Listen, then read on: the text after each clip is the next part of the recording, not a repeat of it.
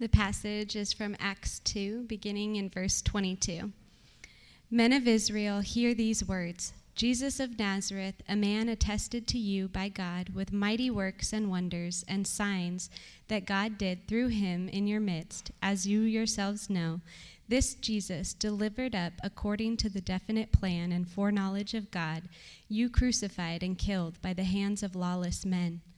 God raised him up, loosing the pangs of death, because it was not possible for him to be held by it. Now, when they heard this, they were cut to the heart and said to Peter and the rest of the apostles, Brothers, what shall we do?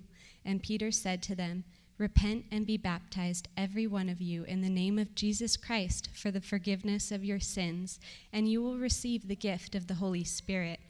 For the promise is for you and for your children and for all who are far off, everyone whom the Lord our God calls to himself. And with many other words he bore witness and continued to exhort them, saying, Save yourselves from this crooked generation. So those who received his word were baptized, and there were added that day about 3,000 souls. This is the word of the Lord. You may be seated. All right, thank you, um, Kelsey, for that. And now, guys, as they sit down, let's let's uh, go ahead and give a little round of applause um, just for Stephen and Kelsey.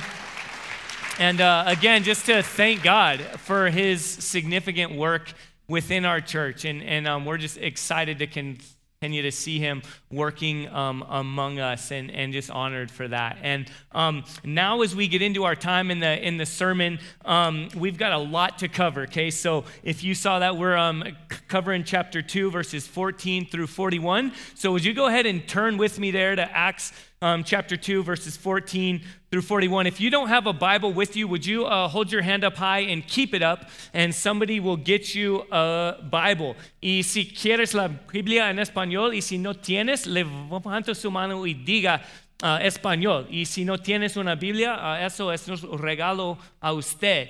Um, y estamos en el libro de Hechos, um, capítulo 2.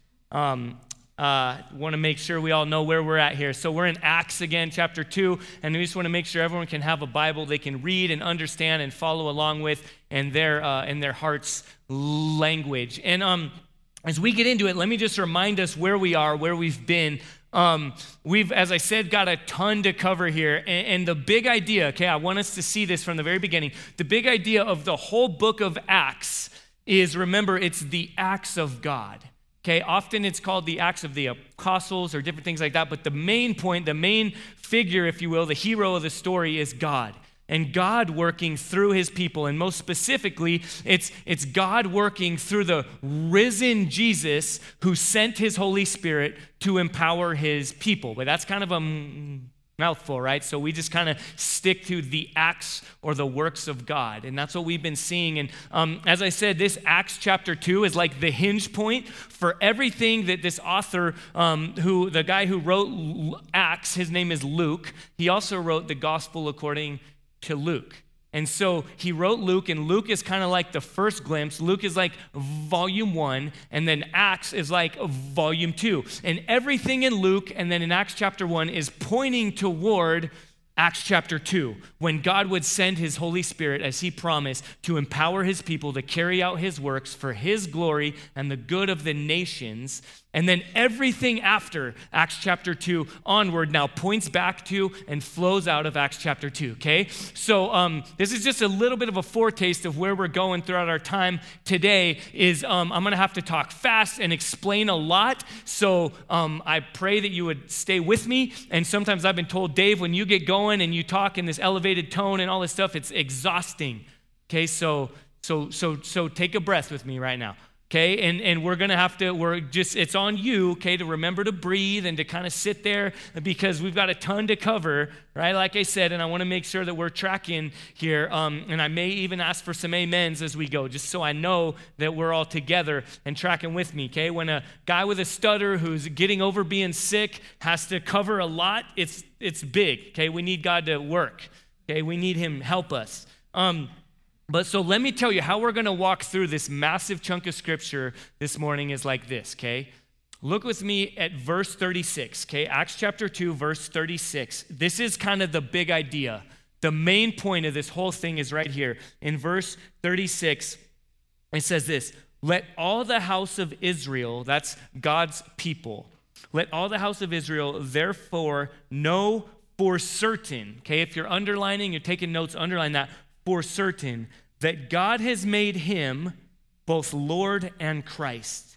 That's King and Savior this Jesus whom you crucified. Okay, so the big idea is so that God's people can know for certain that Jesus is the King and the Savior of his people through his death on the cross, the crucifixion, and his resurrection from the dead. And the big idea is so you may know for certain. If you guys remember, in, in all the way back in Luke, um, chapter 1 and in Acts chapter 1, the author Luke tells this guy Theophilus, and he knows that other people like you and me today and all throughout the world would be reading this. And he says, So you may know, so you can have certainty. Because, like then, like us now today, God's people often find ourselves in these places of asking hard questions. God, my circumstances, what I'm trying to make sense of what's going on around, me, it's not all lining up. Are you there, God? Do you care, God? Are you with me, God? Are you powerful? Are you ambivalent? Do you just are you are, are you or do you care but you're not strong enough to really do anything or do you just not care? And the whole message is no, God's people can have certainty and find comfort in who he is and what he's doing and in what he has done and in the promises that he's given. So, where we're going today, okay, that's the big idea, right? That one verse. So, let me share with you how we're going to walk through this. Normally, we would walk through verse by verse by verse, okay? We'd kind of walk through a chunk, explain it, walk through, explain it. But today, in this big thing, um, I uh, re- read one guy named John Stott, and this is how he suggests to go through this. And it's to break it down into these categories. And I think I uh, have it up here. And it's this what we'll see in this whole section is we'll see that there are two events, and there are two witnesses, and there are two commands, and then two promises. Okay, so we're going to walk through this way. We're not going to go verse by verse. We're going to jump around a bit. So, again, all the more need to breathe. Okay, look at your neighbor, say, breathe. All right? Say, say stay, stay with me. Um, and we're going to walk through that because all of that, okay, two events, two witnesses, two commands, and two promises comes back to that verse 36 so that we, God's people, may have certainty that Jesus, who was crucified and rose again, he's the king and he's the savior. Amen? Okay, so let me pray and ask God to lead us through this important time together. Lord, we uh, thank you and we love you and we need you. Even this morning, as we get into your word together, um, I pray that you would, um, Lord, give us eyes to hear and, and eyes to see, rather, and ears to hear, and hearts to receive and respond to the good news of Jesus. Um, Lord, I confess that I don't have the, the uh, wit or the intelligence or anything like that to, to convince anyone that you're good and that you're in control. Um, but Lord, I know that you, even as we'll read here, you cut to the heart. You reveal yourself. And uh, when you do that, we can do no other but respond. And so I pray that's what happens this morning. Uh, we love you and we need you. We pray in Jesus' name. Amen. Okay, so picking up here in verse 14, kind of right out of the gates, it says this But Peter, standing with the eleven, lifted up his voice and addressed them. Men of Judea and all who dwell in Jerusalem, let this be known to you and give ear to my words, for these people are not drunk as you suppose, since it is only the third hour of the day. So, what he's saying here is, right, if you guys remember in Acts chapter 2, verses 1 through 13, this God poured out his Holy Spirit and God's people started speaking in tongues. And in that in that time, in that context, it was speaking in tongues that other people could understand in other people's languages. And they heard it, and it says that people marveled. And God's people were at work here, and God, God's relationship with his people was on display through how they were relating with one another. And most people leaned in and said, Tell me more about that. But some people mocked and said, They're just drunk. And then we get in right this morning, we pick up in verse 14. Well, Peter stood up and address them. Now, this is the second time in Acts that Peter specifically has been the one to stand up and address all these groups of people who have questions. But, and so we could just kind of take that for granted and be like, oh, yeah, cool. You know, that's just Peter. That's what he does. Well, throughout Luke, right, the gospel uh, according to Luke, and really all the gospel accounts, whenever Peter would stand up and make an address, everyone's like, oh man, this guy. He's he had like put his foot in his mouth. He always said the dumb thing. He always said the awkward thing. He always ruined Thanksgiving dinner with like saying something that that was just kind of out of line. Like one time Jesus foretells what he's got to do. He's like, "Hey, I'm going to I'm here. I'm perfect and I'm going to go to the cross and I'm going to die, but then on the third day I'm going to raise again." And Peter is like, ah, I better put Jesus in his place. And he takes him aside and he rebukes Jesus. He says, Jesus, don't ever say that again. And Jesus, and Jesus says, uh, get behind me, Satan. Okay, so so Peter gets called Satan, right? He's not the sharpest knife in the drawer. Yet, he's consistently the one now through whom God chooses to work and to show himself. And even more than that, sometimes Peter gets like made fun of, like I just did, and we all chuckle and laugh.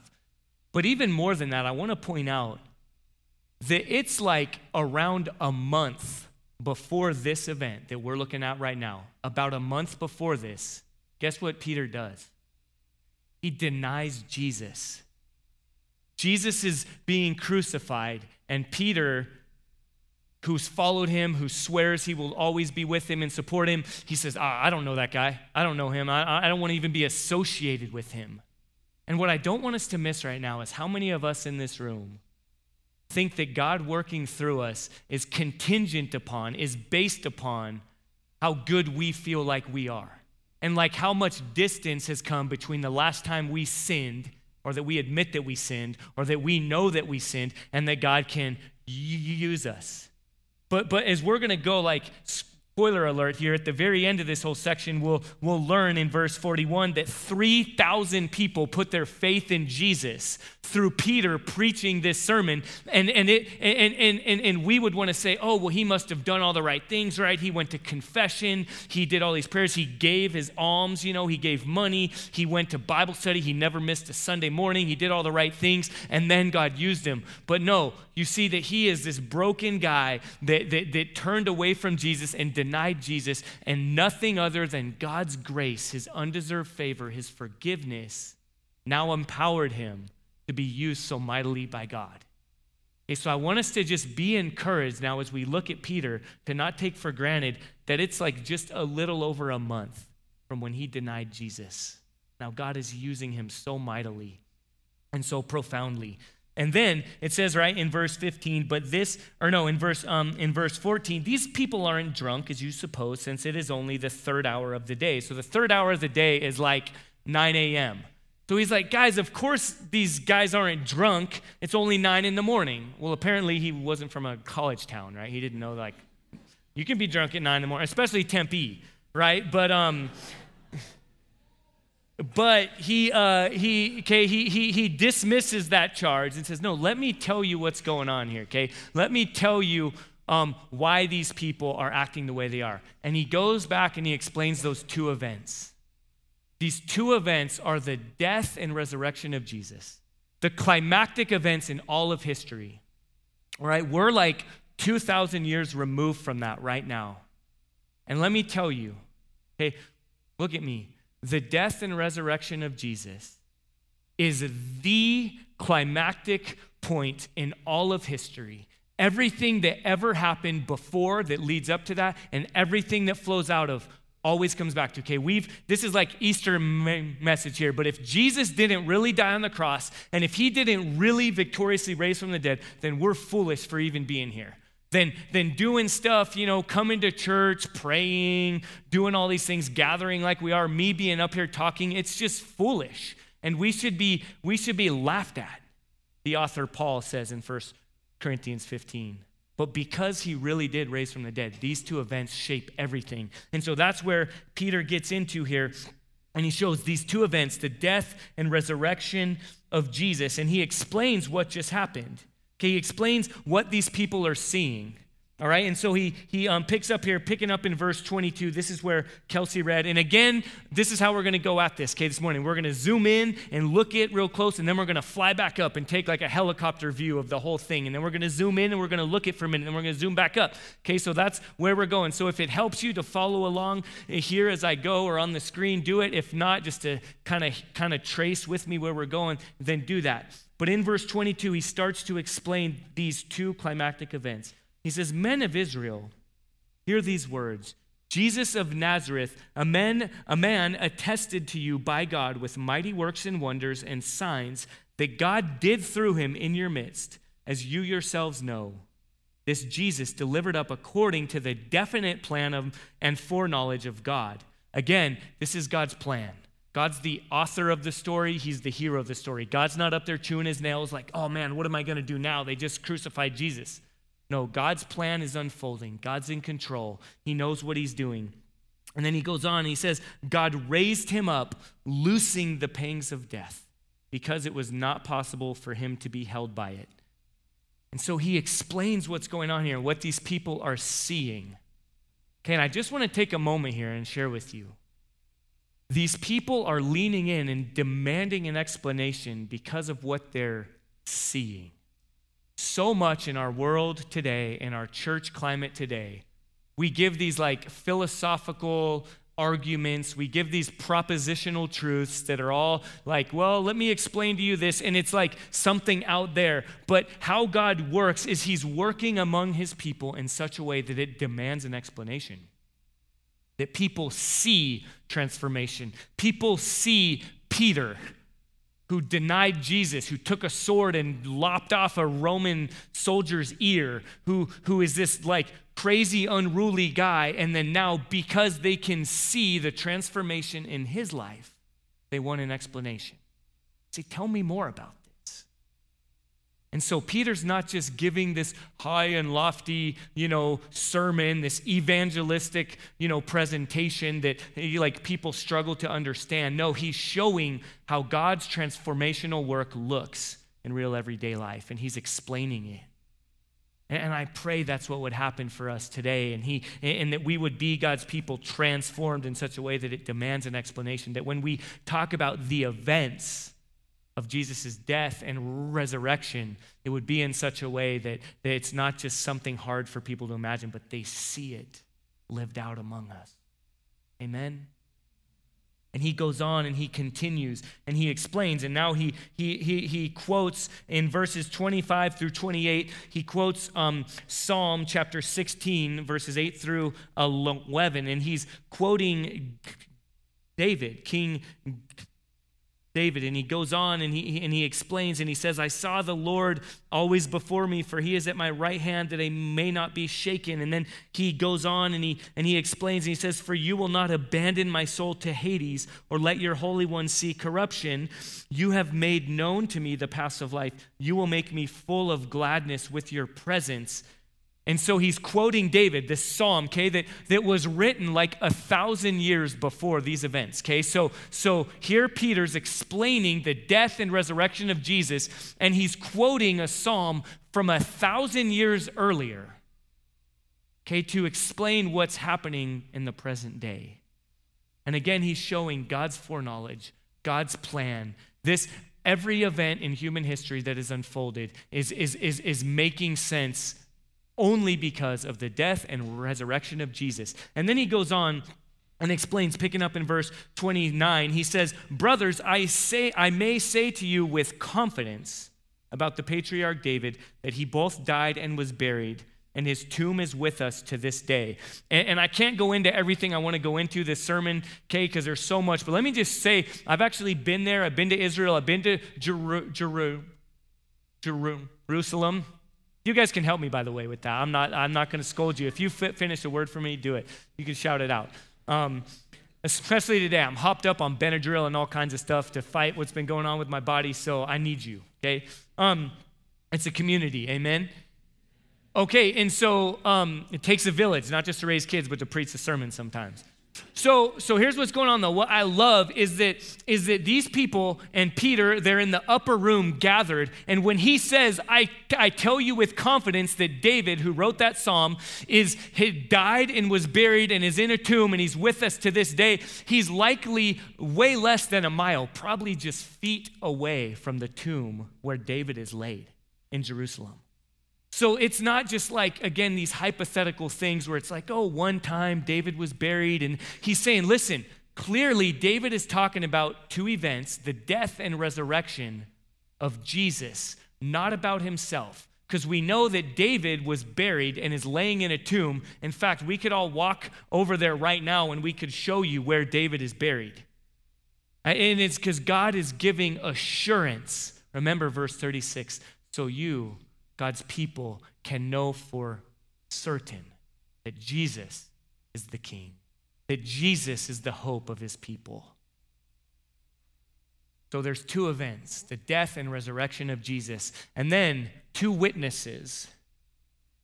He goes back to again quoting David from a thousand years before, and also a prophet, Joel, from like uh, a few hundred years before this happened, about five, six hundred years before this event. He goes on and he, and he quotes Joel. So there's two witnesses, David and Joel.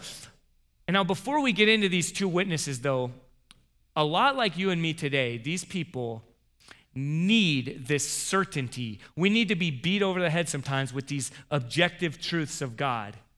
Because again, let me just ask you honestly right now. Just ask in your heart, you don't have to answer me. But how much does Jesus' death Okay, we have a cross up here and look at that. How much does the fact, the historical fact that Jesus died on the cross, and the historical fact that Jesus rose from the dead, how much does that define and inform your everyday life? Your relationship with other people, your, your everyday coming and going at your workplace, how you interact with the computer, how you interact with your neighbors, how you interact, interact with you know, traffic, with anyone that you're, when you're going through the drive through, with how you treat other people, with how, eh, all these things, with how you relate with other people, image bearers of God, for whom Jesus died and then rose from the dead. If we're honest with ourselves, and I'm honest, like, the answer to that is too often not very much. I think even in our day today, it's because we're prone to be directed more by our feelings, and we more say we're the judge and the jury of what's true and what feels right to us in the moment, and that's how we decide things. In fact, the Oxford Dictionary Word of the Year, I didn't even know that was a thing. I didn't know Oxford Dictionary had a Word of the Year. Some of you guys did know that, but I guess every year they like choose a word. At the end of the year, they choose a word that defined that year. And the word for this um, year or last year of 2016 is post-truth. How many of you guys have even heard that before? You guys know, okay, see, okay, some of you guys know that post truth. And call me crazy, that sounds like two words, but I guess if you hyphenate it, it can be a word. So, anyway, post truth, okay, is the word of the year. And this is what it says about them, or what they said. They said, after much discussion, debate, and research, the Oxford Dictionary's word of the year for 2016 is post truth. It's an adjective defined as relating to or denoting circumstances in which objective facts are less influential in shaping public opinion than appeals to emotion and personal belief.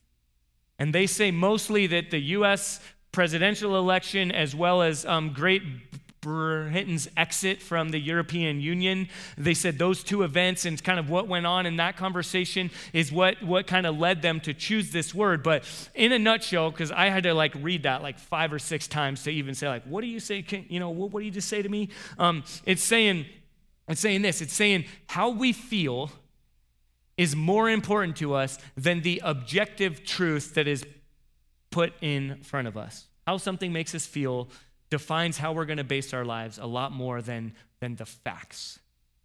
So, all the more, these two factual events supported by two historical witnesses is why Peter is explaining things the way he is. And so he goes into these two these two witnesses, right? And so he goes on and um, just to, to read here in verses 16 and 17, says, But this is what was uttered through the prophet Joel, and in the last days it shall be, God declares, that I will pour out my spirit on all flesh. And your sons and your daughters shall prophesy, and your young men shall, shall see visions, and your old men shall dream dreams. And he goes on in this whole section there as he's quoting this witness, Joel. Again, a prophet from hundreds of years before that is leading up to this. And here's the deal, guys. Okay, hear me. This is really important that we see. He's so confident in what he's saying. Peter is not saying, you know, this evangelistic presentation that I'm giving to you, it's like what Joel said. He's not just searching. No, he's saying there is, if, if we read in the Greek here, there is confident, authoritative language where he's saying, this is what Joel was talking about. He's saying, listen, what was, what was written down and shaped God's people hundreds of years ago is what is being presented to you and explained to you right now in this day.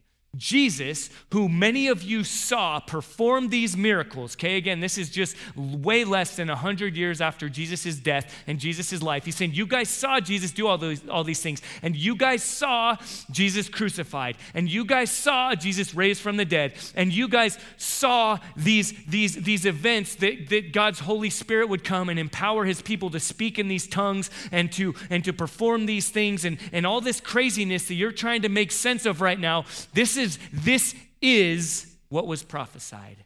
Not it's like it, it is it.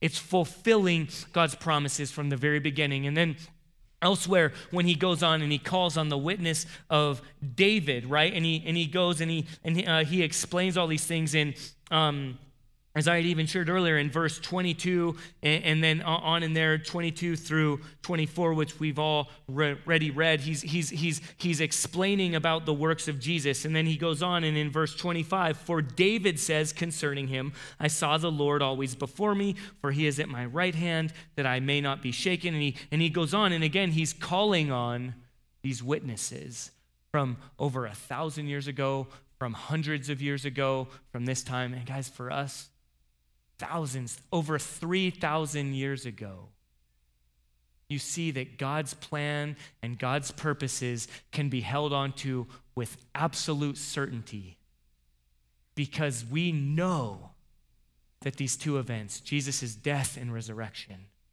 has been affirmed by more than these two witnesses, but even in this case by these two witnesses, and that is meant to define our lives today. It's not just meant to be, ah, maybe, it's kind of like this. It's not these, these kind of, these ideas out there. No, it's that he, the, these events are showing up through the lives of God's people, and it demands an explanation. And it's attested to and witnessed to by these two that he quotes. And then um, I'm not going to read through it. I don't really have time, but if you're, for those of you that are taking notes and going for, um, back over in volume one. Remember Luke, the, the gospel uh, according to Luke? It might be on the screen here, but Luke chapter 24, verses 44 through 48 you see that Jesus himself, okay, the words of Jesus, he is referring to these things. And Jesus, before his um, ascension into heaven, he even is saying, listen, all the law of Moses and, and all the prophets, okay, Joel is a prophet, and the Psalms, that's King David who wrote in the Psalms, he says they will attest to these things that you are experiencing. So even Jesus is witnessing to his own life and to his own work through his people. Two events the death and resurrection of Jesus, two witnesses, Joel and David, and then two commands. Because God's work among his people always demands a response. Two commands repent and believe. Repent and believe. In verse 20 and 21, it says this The sun shall be turned to darkness and the moon to blood before the day of the Lord comes the great and magnificent day. And it shall come to pass that everyone who calls upon the name of the Lord shall be saved. Wow, that just made a noise through there. I didn't know if um, it would do that. The day of the Lord. Okay, are you guys tracking the day of the Lord? What does that mean, right? That's something that, again, it's like we just use these language out there. It's hypothetical. Oh, the day of the Lord, what does that mean? Well, here's what it means the day of the Lord is a day that for some people is a day of great joy, but for others is a day of great dread. Okay, the day of the Lord is a historical event that we look forward to when all people who lived on this earth, every single person will stand before Jesus, the King, the Lord, and will give an account for his or her life. And for those who have called on the name of Jesus, those who have put their faith in Jesus, those who have been found in him, it is a, gray of, it is a day of great joy and reckoning and salvation, as it says, because all will, will stand before God and, and God will say, Why should I let you into my heaven? I don't know that it'll specifically say that, but on those, God will, will, will give, um, will call us to account for our lives, will hold us accountable for how we lived. And he, will, and he will stand there. And for all those who have been found in Christ, whose lives have been defined by these two events, by the death and resurrection of Jesus, he will look and will say, Forgiven pure, fully righteous, right standing before God, that all of our sins have been covered and have been dealt with and have been made new because of the, the blood of Jesus and the victorious resurrection from the dead. But, but all those who have said thanks but no thanks. Okay, that, that all of us in our lives have were born to have our lives defined by God, our identity, our purpose, everything that we do. But every single one of us has chosen our own way. We've all said, No thanks, God. I, I got it. I'll take it from here. I'll do it on my own. I don't want my identity and my purpose to come from you. I want to figure it out on myself. And that's sin in a nutshell. It's not God. And for all who stay there, who are in this place of saying, I'm going to figure it out on my own, the day of the Lord is a day of great dread. And it demands a response from us because here's the deal that's the bad news. The bad news is, is the effects of sin, the consequences of sin. And the good news, the gospel, that means good news. The good news is, is that Jesus has come and lived the life that we were created to live. And then Jesus came and he died the death that we deserved to die and that we needed to die. And then Jesus came and victoriously rose from the dead and established the life that you and I can now live, eternal life through faith in him. And here's the deal, guys that is news, okay? It's not advice. And so often we treat the gospel, we treat the Bible as if it's good advice. And we're in the we're in the driver's seat and we say, "Okay, God, thanks for that suggestion. Maybe I'll do it. Maybe I'll take it. Maybe I'll implement it. Maybe I'll I'll, I'll make Jesus a good example and I'll follow him as a good example. Or maybe I'll, I'll, I'll take some of Jesus's teachings and when it's convenient for me, I'll apply them to my life and I'll make them the way I want them to be.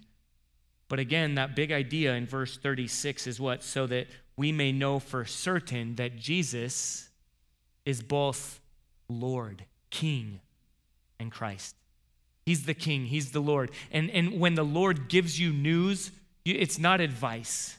It's not like, okay, maybe I'll take it or leave it. No, if He's truly the Lord, and He is, and He truly gives us news and calls us to respond, then everything about our lives needs to be, um, and need, needs to fall in line with who He is and what He's saying. Our identity and our purpose and everything about our lives needs to be a response to His good news. Okay, this is, there's a massive difference between good news and good advice.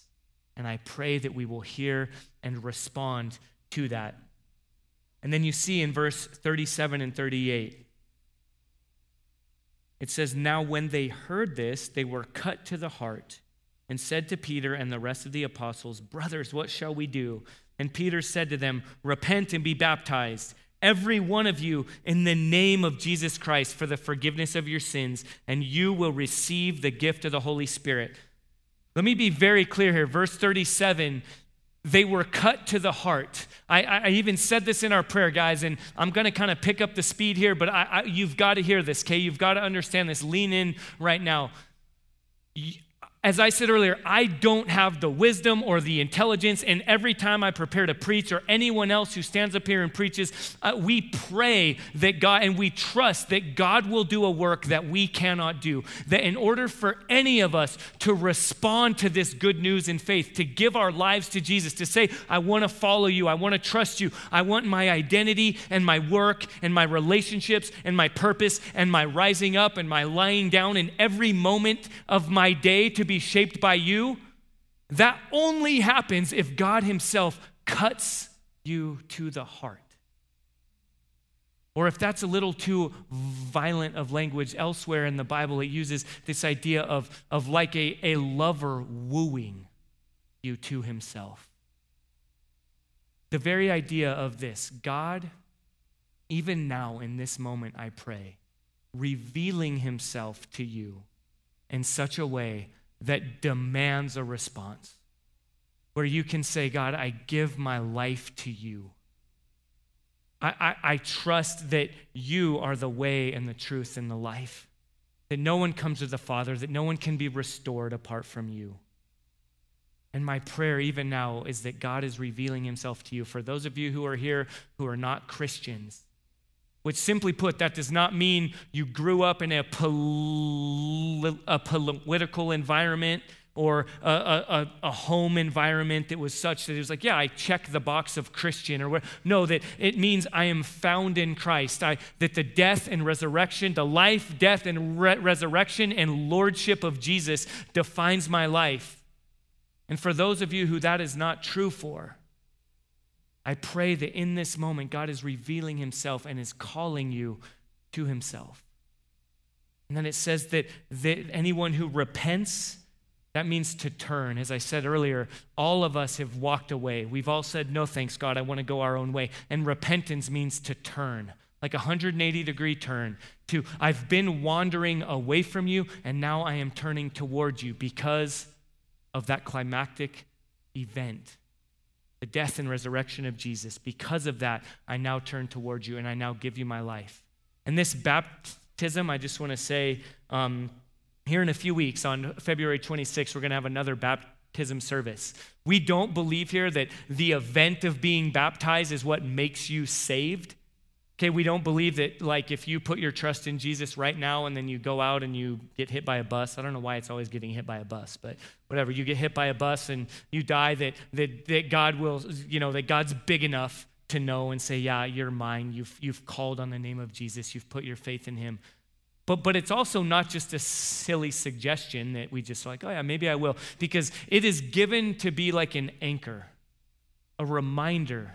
And we talk about this when we're having a baptism service that, that what really happens, what actually happens when you put your faith in Jesus, is you go from death to life. And when someone is baptized, they're asked a series of questions. They get in to the water and we do believe in baptism by immersion. And then, and then when someone is baptized, they're told that, that, that you are now buried with Christ and raised again to new life through faith in Him. That the old has passed away, the new has come. That the old man or woman has been put to death, and you have been born again to new life in Jesus. But we don't like do it over and over again, by the way, okay? They're told, you know, all this all at once. But this symbolically, this would be something that would shape our lives so that we could live as God's people, defined by these two events events, the death and resurrection of Jesus, um, witnessed to by these two, David and Joel, and so many more, and, that, and then that we would respond to these commands of repent and believe, and then be baptized, and now live in light of your new identity as a follower of Jesus. And finally, there are two promises promises that you can take to the bank and define your entire lives by. And it is that you will be forgiven and that God will send his Holy Spirit. And so he goes on, and I'll just um, refer to things that we've already read in verses 17 and 18, again, quoting, quoting um, Joel. He says, And in the last days it shall be, God declares, that I will pour out my spirit on all flesh, and your sons and your daughters shall prophesy. And then um, I'll just read these last couple verses in verse 38, where he explains what's happening here these promises. And Peter said to them, Repent and be baptized, every one of you, in the name of Jesus Christ, for the forgiveness of your sins, and you will receive the gift of the Holy Spirit. For the promise, okay? Turn to your neighbor and say, promise. Promise. God is always true to carry out his promise. For the promise of God that you will be forgiven and that his spirit will be poured out upon you, and that for the children, for all who are far off, every one whom the Lord of our God calls to himself.